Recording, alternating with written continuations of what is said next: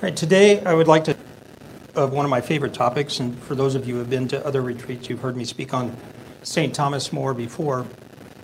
Um, some of the things that you will hear in this conference are things that, that I have discussed previously, but there are some new uh, things that I will add to it, and also uh, bring in some uh, other interesting things in terms of the history and the, and the art of the time period. So Saint Thomas More truly is not just a man for all seasons, but he is, the, I would say, the man for our season. And this thought was echoed by G K Chesterton in nineteen twenty-nine when he said, Thomas More is more important at this moment than at any moment since his death. And remember, in nineteen twenty-nine, this was six years before the canonization of Saint Thomas More.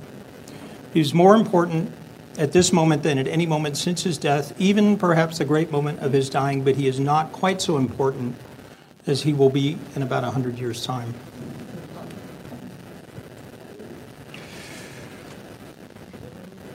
In all times, and with every challenge facing Holy Mother Church, God raises up for us great men and women to serve as holy, pious examples that we might learn from their example and also to advance in our own holiness. The Church seems split asunder. Confusion abounds. The hierarchy is in disarray.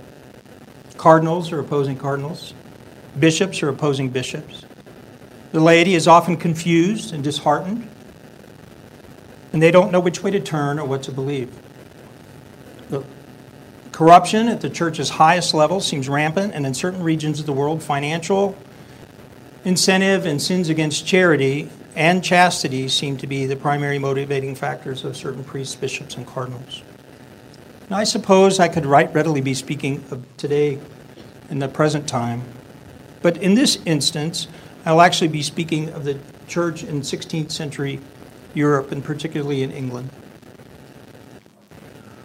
As many of you know, recently the world celebrated, and I use the term loosely and in quotation marks, the five hundred year anniversary of the Protestant Reformation, which occurred in fifteen seventeen.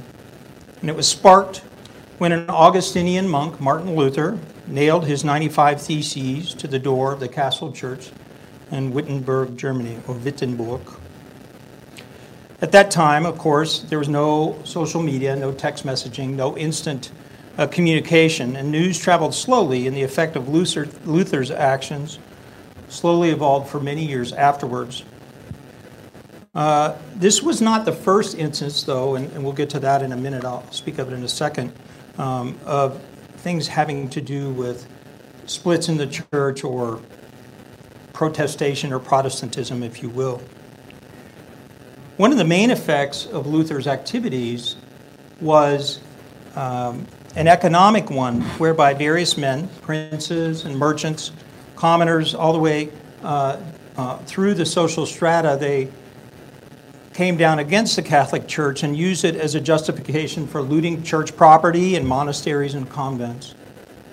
Endowments for hospitals, college, colleges, schools, and guilds were seized, and Hilaire Belloc estimated that somewhere between fifty percent and seven-eighths of the church's wealth was seized under these varying, varying circumstances. The perpetrators of the looting became entrenched in their own situations and were thereby unwilling and unlikely to give back any economic windfall they had realized. I'm sorry, I, I realize that I'm kind of talking to the, the, this side is seeing my back. So it's against this backdrop that the drama of England's King Henry the Eighth unfolded in the first half of the sixteenth century, and along with him, officially of the interplay inter between Thomas and King the Eighth. Uh, but as so often is the case, the history behind the story is much more interesting. Uh, this is Hans Holbein. He was a German Renaissance painter, born in fourteen ninety-seven, um, and he contributed sustain- substantially to the knowledge of uh, Henry's court. He was present in Henry's court. He knew Thomas More personally, um, visited him, and uh, has many drawings and paintings that have survived. Probably the most famous picture of Thomas More that people are used to seeing, that's a, that is a Holbein painting. It was, uh, and the appearance of the member, members of Henry's court. Um, so he probably has provided for us a most realistic uh, picture of what, what the characters of the time looked like. So here's Thomas More. This is actually a drawing by Holbein done in about nineteen thirty-six. Thomas More was born in London in the family home in Milk Street. He was the second of six children and the oldest son.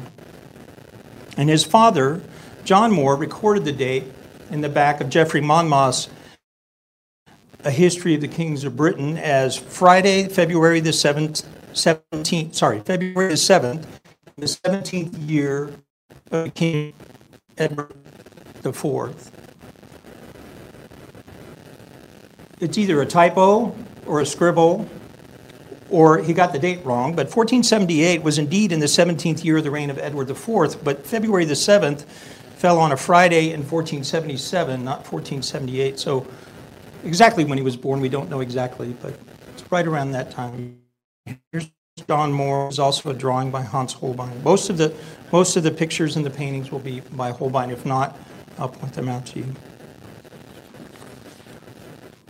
Thomas was born into very tumultuous times, and this was to affect uh, his outlook as he um, grew and throughout his education. But he was born in the midst of the War of the Roses, the civil war between the rival factions of the House of Plantagenet.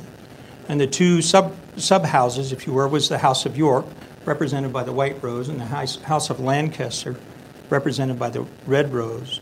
And the War of the Roses took place from about fourteen fifty-five until fourteen eighty-seven. It was actually an outgrowth of a lot of the financial and social ills that had resulted from the Hundred Years' War that had engulfed Europe from thirteen thirty-seven until fourteen fifty-three. Edward had ascended the throne to be the first Yorkist king in fourteen sixty-one, and Thomas's father uh, had close ties. He was a London attorney and politician of the time. Edward died in fourteen eighty-three when Thomas was about six years old, and Edward's teenage son, Edward the fifth, was crowned to rule for about three months. There's quite a bit of intrigue about this at the time. Edward uh, the fifth and his younger brother, they were uh, imprisoned in the Tower by an uncle, an evil uncle, Richard, who was later to become Richard the third. And this is all in a narrative of medieval intrigue worthy of William Shakespeare, who was to write a little bit later, actually composed a play. It's debated whether he actually wrote the play of Saint Thomas More or not, but certainly there are uh, several pages that are in uh, Shakespeare's own handwriting of the play. So Richard usurped and ascended the throne, and he ruled for about two years until Henry Tudor returned from the continent with an army to challenge Edward, I'm sorry, to challenge Richard and to defeat him at the Battle of Bosworth Field in fourteen eighty-five. Henry the seventh was to become the first Tudor king of England, and he ruled until fifteen oh nine. Uh, now this is a painting of, of Edward the seventh uh, from the early sixteenth century, but not by Holbein, it's by Michael Sittow. It was at the age of six, and during this uh, uh, relatively relative period of unrest, that Thomas began school at Anthony's in Threadneedle Street. Saint Anthony's was a fairly famous uh, grammar school at that time, and he was instructed in Latin. The school, in particular, spent a fair amount of time uh, instructing them not just in Latin but also in debate, and they would hold contests with public oration uh, out in the school. And uh, and then they would be judged not just on their linguistic prowess, but also on their ability in Latin. It was at the age of twelve, uh, roughly, about fourteen ninety, that then Thomas was sent to serve as a page in the court of John Cardinal Morton. John Cardinal Morton was the Archbishop of Canterbury at that time, and he was also the um, he was also the Lord High Chancellor. Most of the time, uh, it, during the fourteen, fifteen, sixteen, the Lord High Chancellor of England was a cleric, uh, as we'll see several examples throughout the life of Thomas More.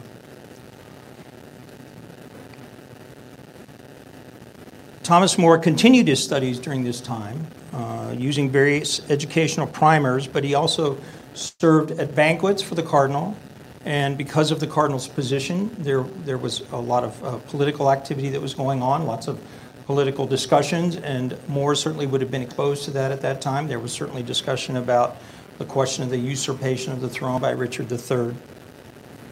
Uh, as part of this, uh, also, Thomas More participated in various skits or plays that were put on for the, the guests at the various banquets, and he was particularly known for being adept at being um, an improv specialist. He would sometimes stand in for some of the other uh, players who might be indisposed or not be able to play at that time, and then really to learn their parts and uh, do so quite quickly. Um, and also, be, he became known uh, to have a great sense of humor during this time.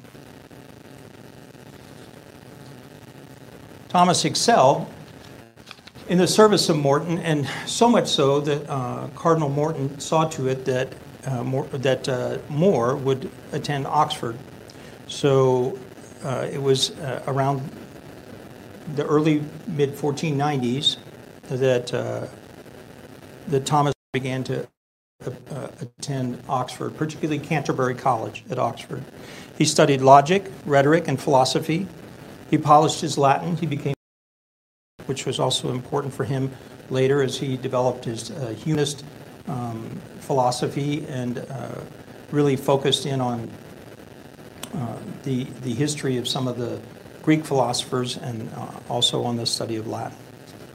The Oxford student statutes at the time required students uh, with their professors and with each other in Latin. If they failed to do so, they would actually be fined. The daily schedule began at six a.m. and included daily mass, which was to become a lifelong habit of More's, and ending of the day with the recitation of the Salve Regina and the Antiphon to the Blessed Virgin from Compline. Canterbury College, uh, typo there, Canterbury College was subsequently actually rolled into Christ Church College in, at Oxford, which is one of the largest colleges at Oxford, quite well endowed, and has produced uh, Several several famous uh, politicians at the time, not just at the time, but since that time.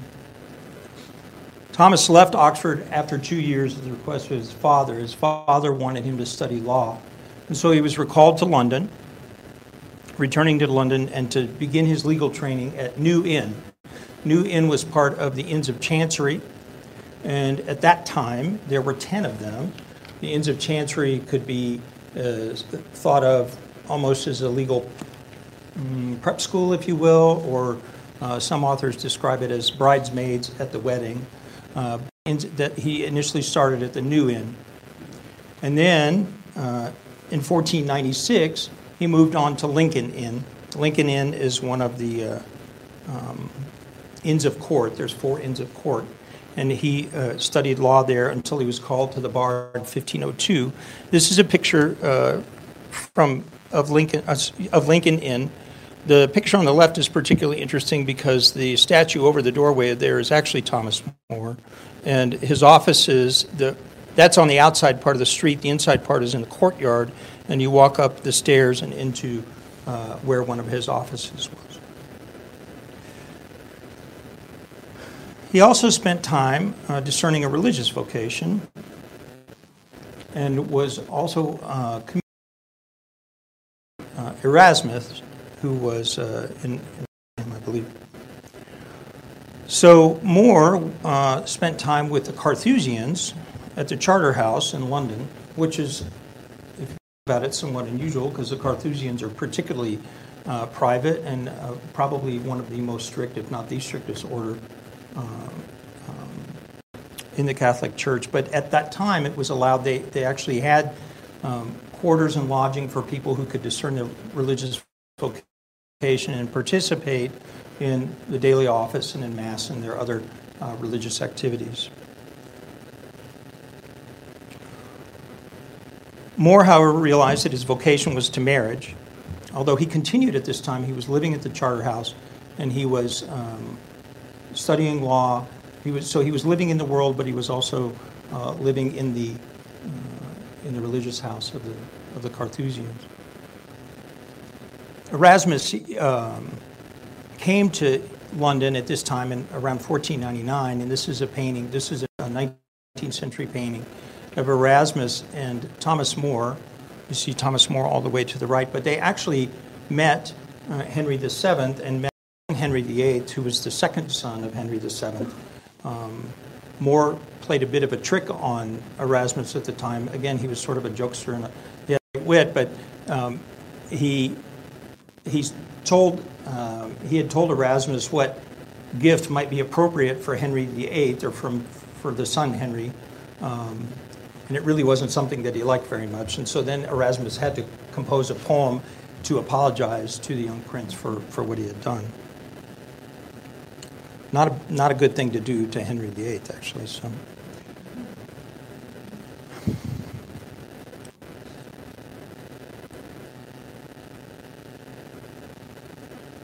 as I said, in about fifteen oh three, fifteen oh four, More realized that his vocation was actually to marriage.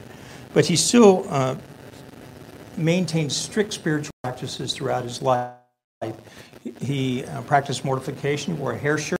His hair shirt was actually given to his daughter, uh, Margaret, before his execution, and it's preserved today in uh, the south of England in Buckfast Abbey. You can you can visit there and you can see it.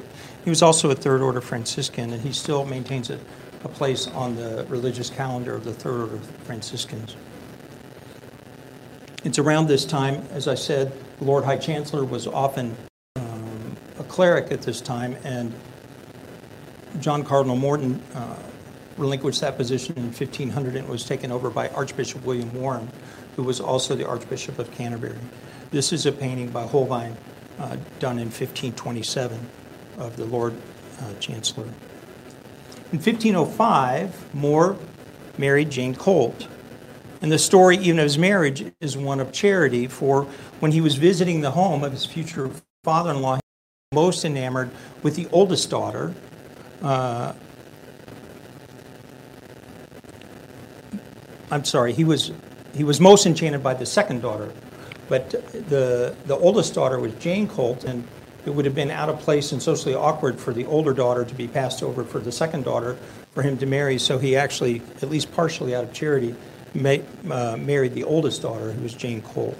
And they lived together uh, for about five or six years. They had four children, Margaret, Cicely, Elizabeth, and John. And then uh, she died after six years.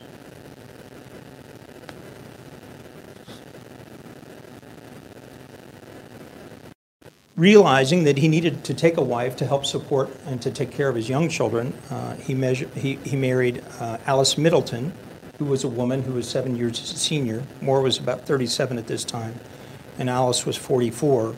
And not only did she help him raise his four daughters, or, I'm sorry, his four children, three daughters and the son, but her two children, Margaret and Anne, also became his wards, and he cared for them as if they were his own. He's particularly, of, of his many patronages, he is the patron saint of uh, adoption and foster uh, foster parenting. Picture of the London Charterhouse. Um,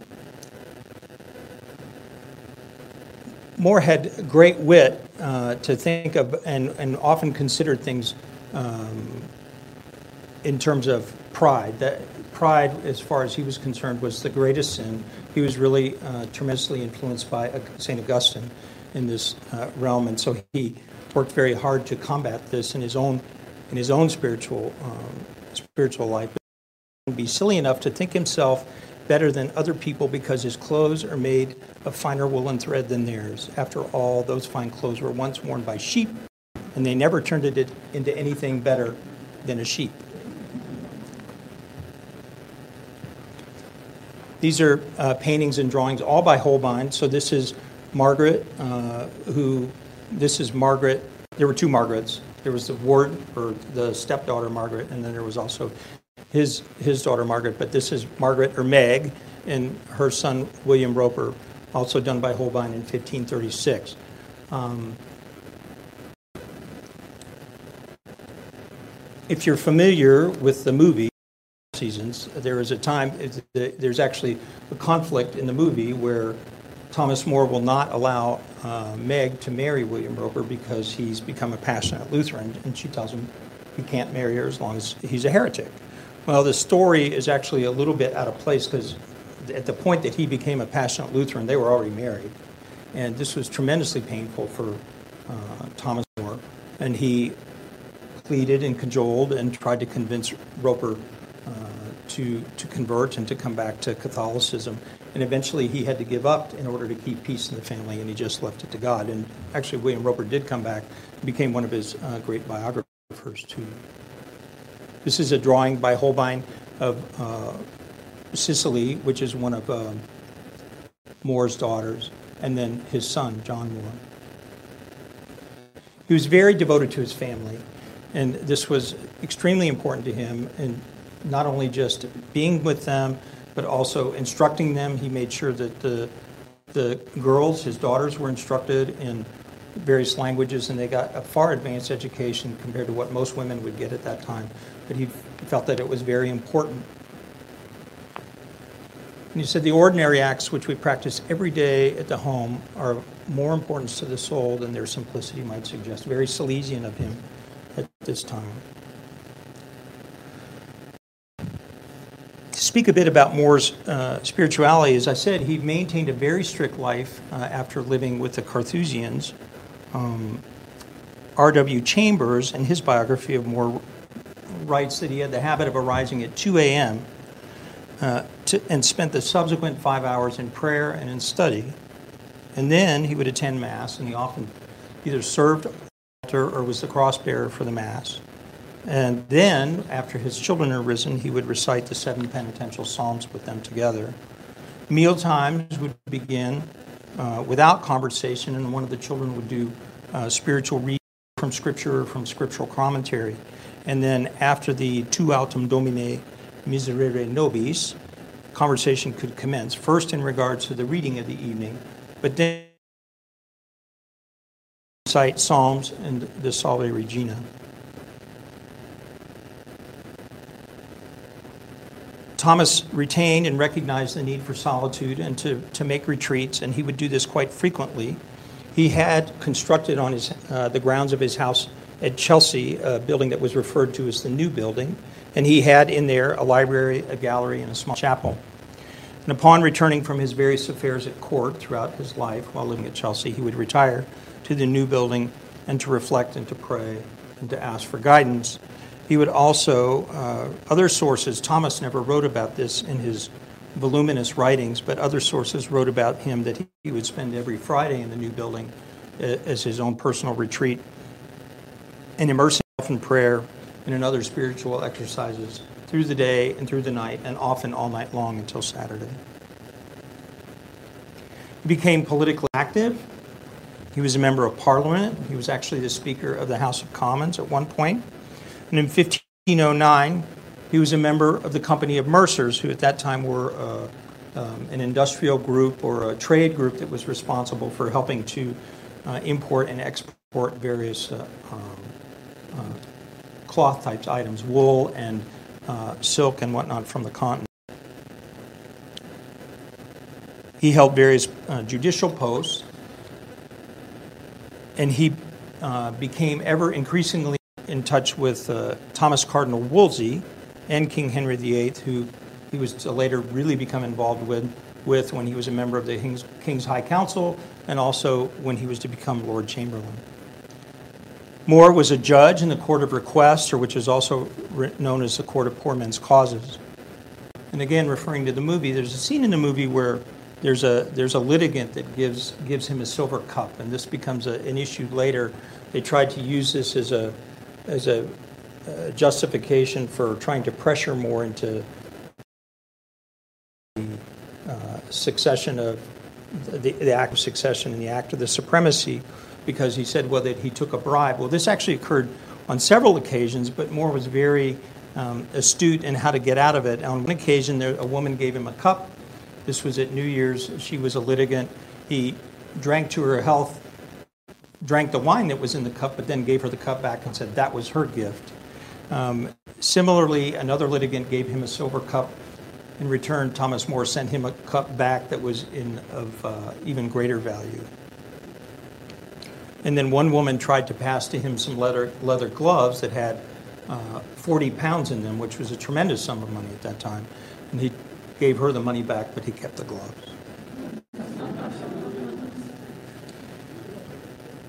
He served as high steward at Oxford and Cambridge, both in about fifteen twenty-four, fifteen twenty-five. He was the undersecretary of the Exchequer in fifteen twenty-one.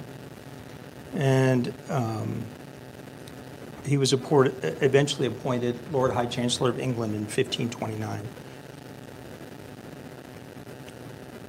He was also a voluminous writer. Probably one of his most well-known works is Utopia, which he wrote when he was working for the Company of Mercers. He had been sent to Belgium uh, to help to broker a deal.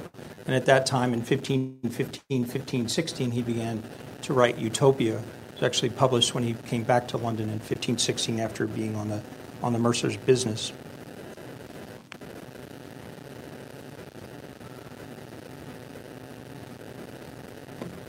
As a judge, he was very concerned with the, the outcome of the various cases and that they be impeccably fair. And he was also concerned about the effect on the poor people. He said, instead of inflicting these horrible punishments, it would be far more to the point to provide everyone with some means of livelihood so that nobody, under the frightful necessity of becoming first a thief and then a corpse. So enter Henry. Um, he was the second son of Henry the Seventh. Henry the Seventh is the first Tudor king of England. Um, prior to that, the crown had been worn by the Plantagenets. Henry the Eighth's brother, Arthur, was to become king after his father, but he died at the age, or actually after just six months on the throne. At that time, Arthur had been married to Catherine of Aragon, who was the daughter of the Spanish monarchs Isabella and Ferdinand, yes, the same ones that sent Columbus on their vo- on his voyage. He was al- and she was also the cousin of Charles the Fifth, who was the Holy Roman Emperor. So it was a tremendously important political marriage in terms of the alliances that were created as a result of it. Arthur and Catherine were wed in fifteen oh one when Arthur was fifteen.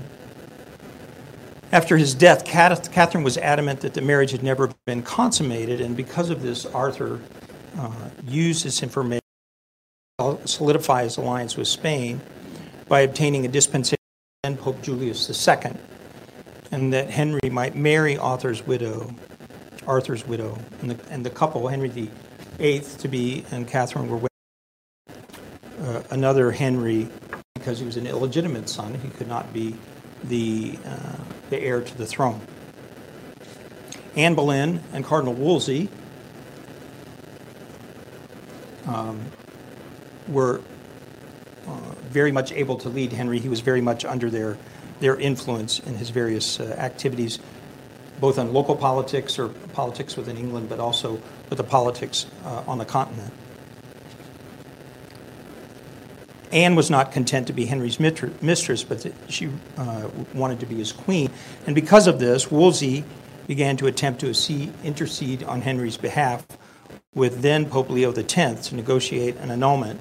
And the annulment was based on uh, this uh, scriptural passages, two different ones, one in the book of Deuteronomy and one in Leviticus, Uh, which uh, would have invalidated the marriage.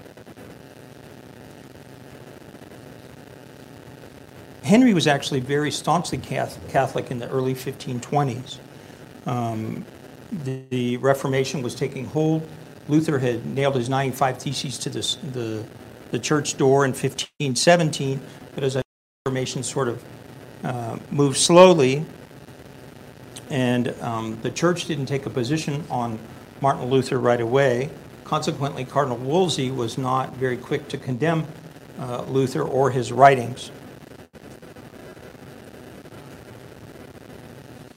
John Fisher, who was then Bishop of Rochester in England, uh, approached Augustine, an English Augustinian friar, Bernard Andre, and suggested to him that he, that Bernard Andre, work to get the king to write a book that was to um, uh, speak against the Reformation and speak against Luther's writings. If this was to occur, uh, it would have had three intended results. The first, with the Augustinians, would have been seen more favorably in the church, because remember that Martin Luther was also an Augustinian. Luther's heresies would be answered, and the king would be in favor with the Holy See. Um, So in fifteen twenty-one, Henry wrote Assertio Septum Sacramentorum in defense of the seven sacraments to counter Luther's claim laid out in his writings uh, in fifteen twenty and, in, and also the ninety-five Theses. Luther's writings claim that there are only three sacraments, baptism and Eucharist and confession, later only two, um, and these were real and from God. The others uh, were basically a creation of man. Henry's writings were uh, presented to Leo the tenth, and Leo declared the sovereigns of England the fidei defensor, the defenders of the faith. How ironic that is, because they still maintain that title today. It hasn't been taken away.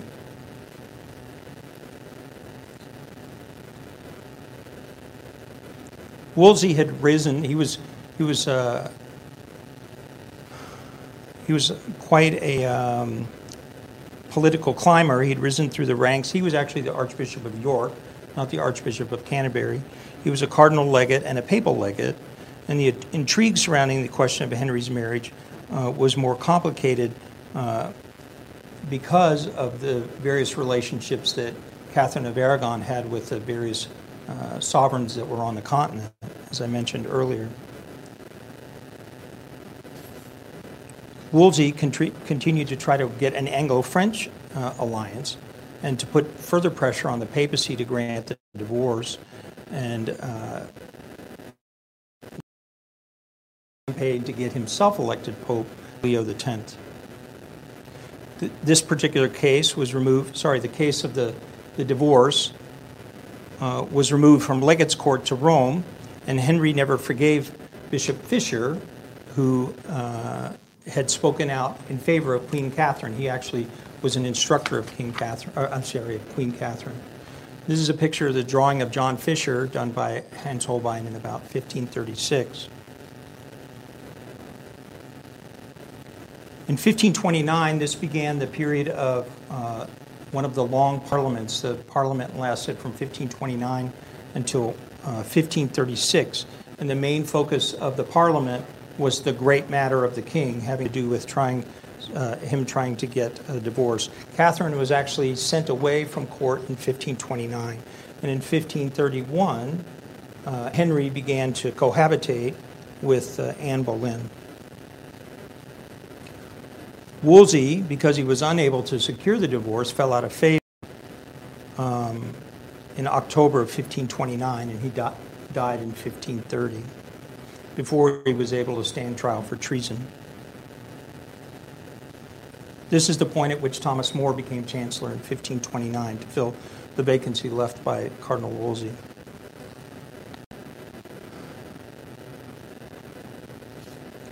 Wolsey was um,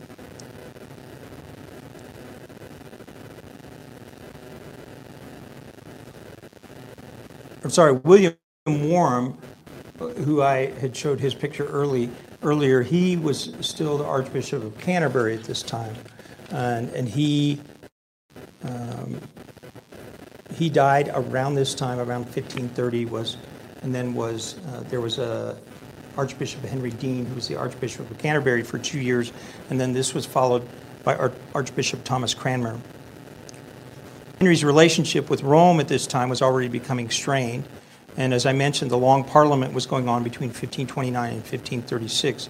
Parliament acted to reinstate premunire, which uh, made it a crime to support in public or in office the claim of any authority outside the, realm, outside the realm of England, such as by the papacy, or to have any legal jurisdiction superior to the king. In, in so doing, um, Parliament became omnicompetent to do this. They basically took away a lot of the power of the church to pass various laws. And these encroachments on the church moved the bishops of Rochester. I showed you um, John Fisher, also the Bishop of Bath and Ely, to appeal to Rome. However, Henry issued an edict forbidding the appeal, and the bishops, including Fisher, were arrested and imprisoned at this time, subsequently uh, released, uh, only to be arrested later. In fifteen thirty-one, Henry held the bishops, and he, he wrote to Rome requesting that Cranmer be appointed the Archbishop of, Cran- uh, of Canterbury. Cranmer was not continent at this time, and he was uh, visiting around in various areas. He actually went to Nuremberg in Germany, was involved with the, uh, the local uh, Protestant groups, and he, uh, he married. So as you can see, he wasn't taking some of his, uh, his vows very seriously at that time. From here, things to begin moved relatively quickly for the final break with Rome uh, and toward the trial of Thomas More. In May, actually on May sixteenth, fifteen thirty-two, Thomas More resigned as chancellor. He did this the day following uh, the day that the English bishops renounced the right to enact canonical decrees without the king's assent. So they basically divorced her at this point. So Henry married Anne Boleyn secretly, that that the child be legitimate, but he really became more frantic, realizing that Cranmer was put forth to be the Archbishop of Canterbury in fifteen thirty-three, and this uh, was subsequently approved by Rome. And immediately upon doing so, Cranmer then approved the divorce, approved the annulment, and then pronounced uh, that Henry was the king of England. I'm sorry, was the, was the head of the church in England, and also that um, that uh, that they, that they could go ahead and or he could go ahead and proceed and marry Anne Boleyn. Anne Boleyn and he married formally in April of uh, fifteen thirty-three, and then she was crowned king. Uh, she was crowned queen in June of fifteen thirty-three.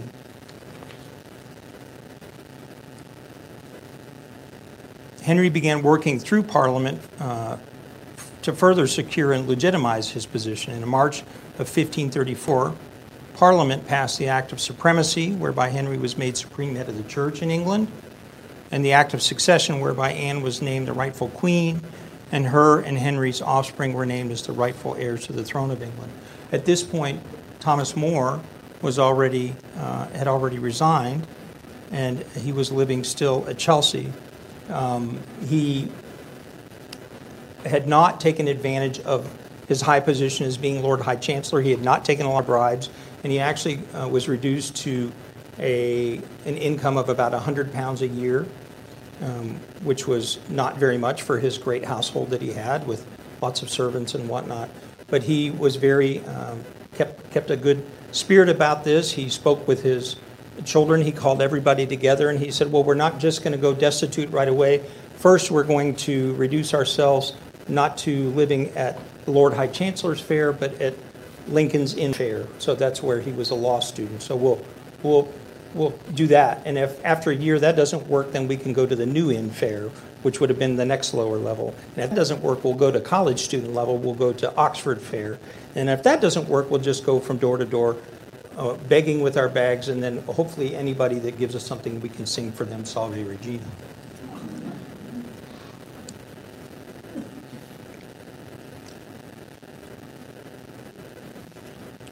In April of fifteen thirty-four, Thomas More refused to take the oath of succession, not just because of a itself, but because of the preamble of the oath.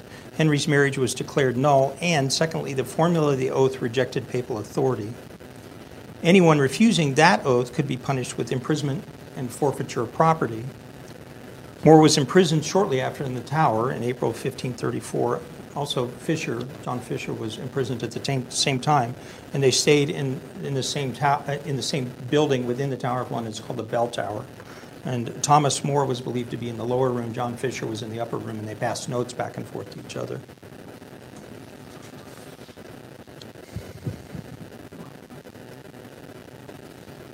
Later in fifteen thirty-four, Parliament passed the Act of Treason, which forbade every malicious statement against the king's supremacy under pain of disembowelment, and the Act of Supremacy made Henry the supreme head of the church in England, as I'd said. Repeated attempts were made to get More to take the oath, but he steadfastly refused. And meanwhile, the new Pope Paul the third, in May of fifteen thirty-five, elevated John Fisher to cardinal, thinking that Henry would respect this office and entice him to treat Fisher with less severity while he was in the Tower. Henry's answer was to refuse to allow the Red Hat to be brought into the country, and he said he would rather send Fisher's head to Rome than allow the, head, the hat to be placed on his head in England. So just going to digress for a minute here. So here's a couple other paintings by Holbein. This is Jane Seymour, who was Henry's wife after Anne Boleyn and Anne Cleves. And then also Thomas Howard, the third Duke of Norfolk, who was the uncle of Catherine Howard, who was Henry's fifth wife. John Fisher was tried on June seventeenth in Westminster for high treason, for refusing to acknowledge Henry as head of the church, and he was deprived of his position and wealth by an act of attainder. An act of attainder is where Parliament basically just, they passed a law to make something that was illegal that had already been done, and um, therefore Fisher was tried as a commoner and sentenced to die by hanging, drawing, and quartering. He was executed on June twenty-second. His body was initially placed in a grave at All Hallows Church, but later moved to Saint Peter in Vincula, uh, which is, it's actually, it's a church in the tower. There's a common grave there. His head was placed on Tower Bridge. More was tried on July the first for malignant treason, for refusing Henry's supremacy, and for malignant conspiracy, for conspiring with Fisher. He was found guiltily, guilty and similarly sentenced to die. He was supposed to die by drawing and quartering, but the last minute, uh, Henry, who actually was quite fond of Thomas More, funny way to show it, but he decided that he would uh, spare him and just uh, have him beheaded instead. He was beheaded on July the sixth, his feast day, in fifteen thirty-five, and it said that he maintained his good humor, maintained his good humor to the last. As he started up the uh, scaffold to be beheaded, he said to the lieutenant, lieutenant uh, mind you, please help me going up, but I'll fend for myself coming down. Uh, he's always shown clean-shaven, um, but apparently after being in the tower for a year and a half, he had quite the beard. As he went to lay his head on the block, he uh, asked the executioner to give him a minute to move his beard to the side because he didn't want his beard damaged because it had committed no treason.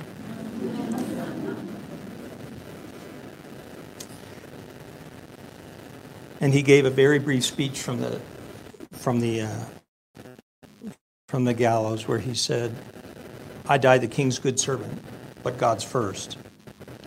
Fisher's had been on Tower Bridge was then thrown into the Thames, and it was replaced with Moor's, and their bodies were laid next to each other in Saint Peter ad Vincula. Uh, later, about a month later, well, it, it was customary at that time to uh, parboil the parts and then cover them in pitch so that they would stay longer, uh, and they would uh, leave them up like that so that the various people could see that was what happened to traitors, so they, they would leave them out in public view. Um, More's daughter, Margaret, is said to have bribed the guards to be able to get Thomas More's head, and then she took it to the family home where she, she kept it, and it, it's still a relic uh, there today.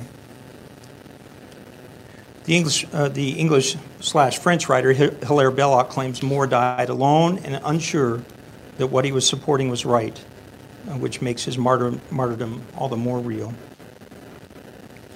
So recently there's been It seems recently there's been a tradition regarding uh, the question of whether, uh, uh, regarding Thomas More's enthusiastic persecution of heretics and whether he's really deserving of being canonized.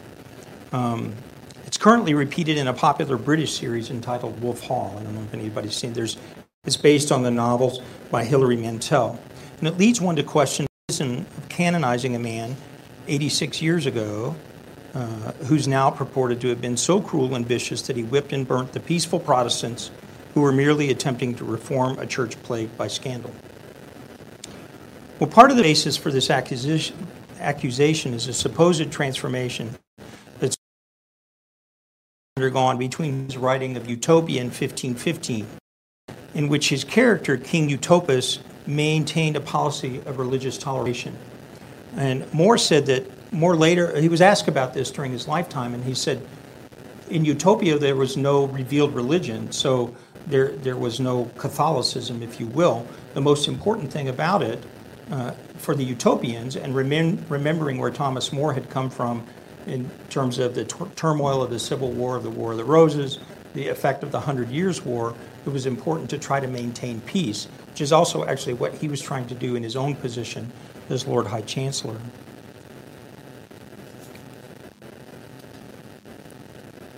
Like all heresies and the related stories, there's nothing new under the sun.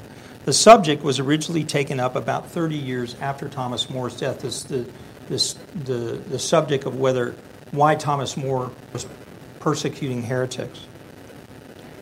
And it actually had, um, it wasn't, it, this wasn't something that More had come up with. The Parliament actually passed in fourteen oh one um, the Act of, on the burning of heretics. And uh, they, it was, it, it was thereby that this, it actually became a part, or the, the job of the state to maintain uh, the, the, um, the success or the, the integrity of the church at that time. But the subject was originally taken up, not in recent years, but thirty years or so after Thomas More's death. John Fox published the Acts and Monuments, and it was later renamed Fox's Books of Martyrs, but he was speaking of the Protestant martyrs uh, of the English Counter-Reformation. This was published in fifteen sixty-three. Brudgett, in his biography of Thomas More, reports that Fox began repeating the traditional gossip of the time and added his own embellishments. Much of what Fox reports is not supported by documentation, and when one reads two of Fox's accounts of More's treatment of two different heretics that More originally had whipped at the Truth Tree, which is a tree, or the Yezu Tree, which was on Chelsea, of his estate, you, it's basically the same account except the names are changed. These stories were circulating while Thomas More was alive, and he addressed them in writing, uh, in his in his writing, The Apology of Thomas More, which he wrote in fifteen thirty-three. He denied those accounts, and he already admitted, he did admit to two instances where he had publicly punished people at Chelsea. One was a young boy who was going about spouting Lutheran doctrine, and he punished him by having him caned or whipped at the time, which was consistent with the corporal punishment that was admitted. The second was a man who had recently been released from Bedlam, which was a mental hospital, and uh, he was going into church and lifting the women's skirts over their heads during Mass. And uh, he was seen walking by the Chelsea estate at one point, at which Thomas More had him grabbed by the constables and had him punished. There was a belief that heretics were violent and dangerous, and relatively, and um, this was expressed by both legal precedents, as I had said, the act of burning the heretics, and by public sentiment. The state, not the church, took the lead in the persecution of heresy in response to the action of John Wycliffe, who led a heretic sect, Lollardy, in the early, uh, earlier uh, fifteenth century. In May fifteen eleven, six years before Luther's ninety-five Theses, ten people were burned in Kent at the stake, denying the real presence of the Eucharist. Problem today.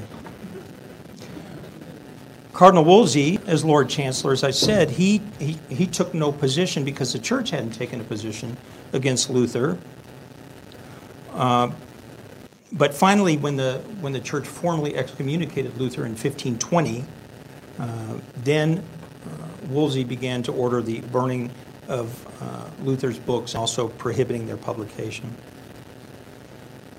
Another troublesome character of the time was John Tyndall, uh, a writer who had uh, translated the, the Bible or the New Testament into English, but his translation was suspect, and he translated words um, imprecisely. He used the word ecclesia, which was commonly translated as church. He, he translated as congregation, and the word presbyteros as, well, traditionally as priest, but he used it as elder. Tyndall's books were ordered burned as well, and the first public burning of an evangelical took place in Kent, fifteen thirty, followed in fifteen thirty-one by three such occurrences in London. There were, this was during the time of Thomas More's tenure as Lord High Chancellor, but there were uh, another fifty during Henry's reign, after long after Thomas More had been Lord Chancellor. More maintained that the per persecution of heretics was in response to their violent uprisings, such as the German Peasants' War of fifteen twenty-four and the Munster Uprising in fifteen thirty-two. And he pointed out in his English works that according to Saint Paul in Galatians, heresy or faction in religious religion is classed with grievous sins like murder, theft, and adultery, and must be avoided by society as a pestilence. Because of this position of More, he, he wasn't painted in a very good light. But remember, kind of going back to Hans Holbein, um, Hans Holbein painted Thomas More, the most, is probably one of the most famous pictures of More on the left. It's a fairly flattering picture. He looks very regal. He um, he looks serious, but not um, he's not painted in an ill light, if you will. Whereas to the right, that's Thomas Cromwell in a very flattering way. Cromwell was certainly instrumental in um, having More imprisoned and subsequently executed. More and Fisher were canonized five hundred years later, five hundred years after their execution, on May nineteenth in nineteen thirty-five by Pope Pius the eleventh. And it's perhaps ironic to note that they were canonized only five years after the Lambeth Conference in fifteen thirty, whereby the Anglican Church for the first time approved contraception. Perhaps their canonization is timely in that they were elevated to sainthood at a time where we are most in need of saints of this caliber. This is one of my favorite Saint Thomas More. He reminds us that how we're supposed to serve God, that God made the angels to show him splendor. He made animals for their innocence and plants for their simplicity, but man he made to serve him wittily in the tangle of his mind. So now something else that's just fun, because I'm kind of through with that part of the conference. Anybody know who this is? It's Leo McKern. He's an Australian-born actor. And he was in A Man for All Seasons. He played Thomas Cromwell. But he's also in this picture, you can see over on the very far left, he's actually, his title is The Third Knight. This was the first movie that he appeared in, and this is Murder in the Cathedral. So he's also responsible for getting Thomas Becket killed. There he is at the trial of Thomas More. And then on the right, he later played um, Rumpole, who's a character of John Mortimer. John Mortimer was an English barrister, and uh, Rumpole is this uh, uh, wonderfully kind of doddering but very clever and very cagey, foxy uh, defense attorney. Uh, it's sort of funny how he switched roles there. Um, and Rumpole's, uh, one of my favorite uh, sayings of Rumpole is that he refers to his wife Hilda as she who must be obeyed. Thomas More said, "I care not what men think of me, provided that God thinks highly of me." Thank you.